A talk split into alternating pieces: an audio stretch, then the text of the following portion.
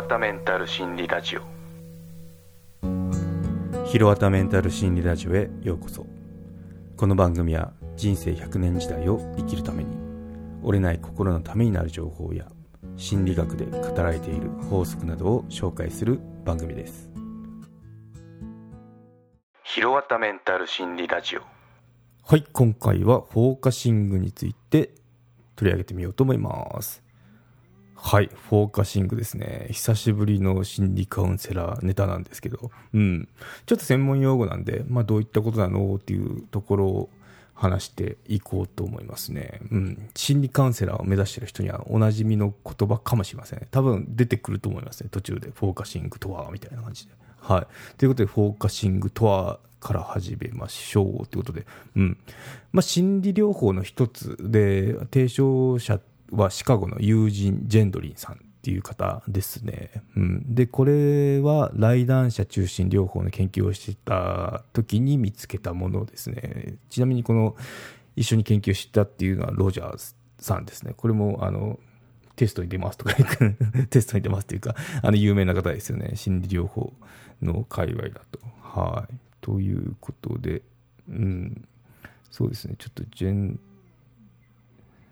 そうですね、来談者中心法療法の設立者がロジャースさんですね。これも覚えておきましょう。はい。ということで、うん、まあ、その歴史の方に戻っていくと、なんか有効なカウンセリングってなんだろうなとか、やっぱこう、あの、思ってくるわけですよね。人間、こう自分の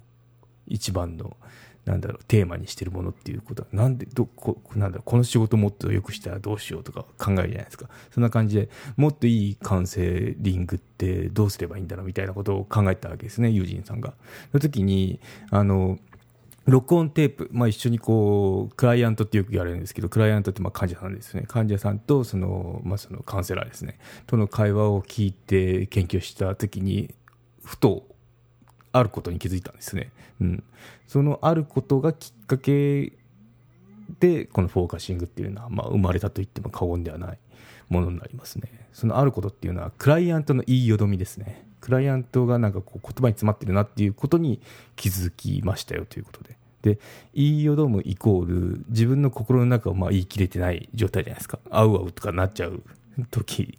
がいいよどみですけど、うん。で、なんかフラフラしてるなとか、まあこういったところに、その注目をして、じゃあ、あの、カウンセリングをうまくするにはっていうことを研究したんですけど、そこっていうのは別にカウンセラーの成熟度でもないし、心理療法の手法でもないよっていうことに気づき、じゃあ何なのっていうと、言いよどみのあるなしですね。で、カウンセリングの成果っていうのが、なんか、あの、成果が成果っていうか、なんか言いたいぞ。成果が左右されるっていうことに気づいたそうですね。これがフォーカシングになりますね。うん。まあちょっとあの、頭こんがらがって いろいろ専門用語的なものがあの出てきましたけど、まあ、まとめるとここまでですね。うん、なんかこう口では言いづらいんだけどとかなんかうんどんこも言えないんだけどこんな感じっていうのあるじゃないですか突っかかるような突っかかるっていうか、なんかこう、引っかかるみたいな。そう。そういったのに注目した心理療法みたいな、そそういった理解でいいと思いますね。はい。詳しい、詳しいところは、あの、ちゃんと、リンクの方あってくで勉強したい方は、あの、リンクの方も覗いてみてくださいとこなんですけど、はい。ですね。なんで、もし、あの、まあ、自分がカウンセリングクを受けてる時っていうのはやっぱこう言葉にできなかったり、まあ、時間も30分とか1時間とかその中でカウンセリングするんですけど言葉に詰まったりすると思うこともあると思うんですけどその時もカウンセラーっていうのは、ここが多分頭の中にこう、ひらめいてると思いますね。で、おそらく、じゃあ次こうしましょうみたいな、そそういったあの、結構テンプレート的にも使えるようなあの手順っていうのがあるので、うん、多分それで来ると思いますねっていうことで、なんか、カウンセラーの勉強してると、次こう来るぞっていうのが分かるってちょっと面白いところなんですけどね。うん。おそらく使うと思いますね。うん、私は、うん、言われたことはないですけど、まあ、言いそうな雰囲気ありますよね。これきっと言いよ、言いよどんでたりしたら、こうした方がいいんじゃないですかみたいな感じで。ちょっとこれは、あの、後半の方に話はするんですけど、まあ、ここまでと話すると、まああのまたちょっと専門用語が出るんですけど、まあ、ここでの重要なことっていうと、まあ、さっきの口では言えないんだけどとかあったじゃないですか。あれっていうのに名前を付けたんですよね、この方っていうのは。なんていうかっていうと、フェルトセンス。感じるの過去形ですね。フェルトセンスっていう、どんな感じっていう、まあそんな、あの、ことに対してフェルトセンスっていう名前をつけて、これもあのテストで回ったやつなんですけど、はい。うん。頭痛とか腹痛とかとは違うんですよね。うん。なんか、どっちかというと、胸がざわざわとか、お腹キリキリとか、こんな感じですね。これを見つけるのがフォーカシングの、まあ、鍵になってきますね。はい。で、その流れの方を説明すると、フォーカシングの進め方ですね。はい。まあ、3つありますね。1つ目は自分の内側に注意を向けるです。自分の内側に向き合ってみましょうと。で、次に、そのフェルト先生ですね、なんかお腹キリキリとか胸ザーザーとかいうやつと一緒に行ってみてくださいっていう。これが2つ目になりますね。で、最後が言葉にして問いかけてみるっていう、こういう流れをするんですよね。うん、どんな感じですかって、こう、まあ、自分の内面にその向き合って、うん、なんかお腹キリキリかなみたいな。うんじゃあそのお腹キリキリちょっとあの味わってってくださいって、まあ、そこにフォーカスしてあの、まあ、感じてみてくださいって言ってはいって。でじゃああのどうどんな感じですかっていうその言葉にするっていうこういった流れを組むそうなんですよね。うん、でそう感じる向き合う一緒にいるそして対話をするこれがポイント。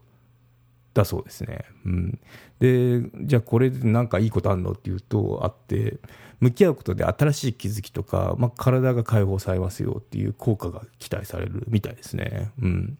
なんでこう漠然としてなんかこうなんだろう得体の知れない何かに取りつかれたような感じだったのがまずここだここがなんかお腹がキリキリしてんだとか、なんか胸がザーザーしてんだっていうのに気づけば、なんかこう、やっつける相手ってこう定まりますよね。なんでそこと向き合って、じゃあそれって何なのみたいなことで、その、考えていくと、まあ対処法っていうか対処ができますよね。なんでそういったのを、言ってんだろうなって思いましたね ちょっとなんか、どういった説明、説明が難しいんですけど、私の事例で言うと、私もあの、ストレスフルで心療内科通いした時っていうのは、なんかずっとそわそわしてたんですよね。そわそわして、なんでそわそわしてんだろうっていう、ここが得体の知れない何かだったんですよ。なんで、その時このフォーカシングって使ってないんですけど、あの、その時になんでこうそわそわしてんだろうっていうのにフォーカスできたら、もっと楽だったと思いますね。ずっとなんかそわそわ感が数週間続いたわけですね。結構きついもんですよ。なんで、まあ、ここでそのフォーカシングっていうやり方を知ってたら、自分で少し和らげることができたのかなって思いましたね。うん。なんで知っときゃよかったなって思いましたね。うん。まあ、なんかこの、得体のない何かっていうのが、まあ、ここだ、ここに何かある、胸につっかえてるだとか、あの、お腹だとかいうのがこう分かった時点でなんかちょっと前進してますよね。うん、なんていうそういった風に使えるんじゃないかなって私はこのフォーカシングを思いましたね。はい。ということで今回のまとめに行きましょう。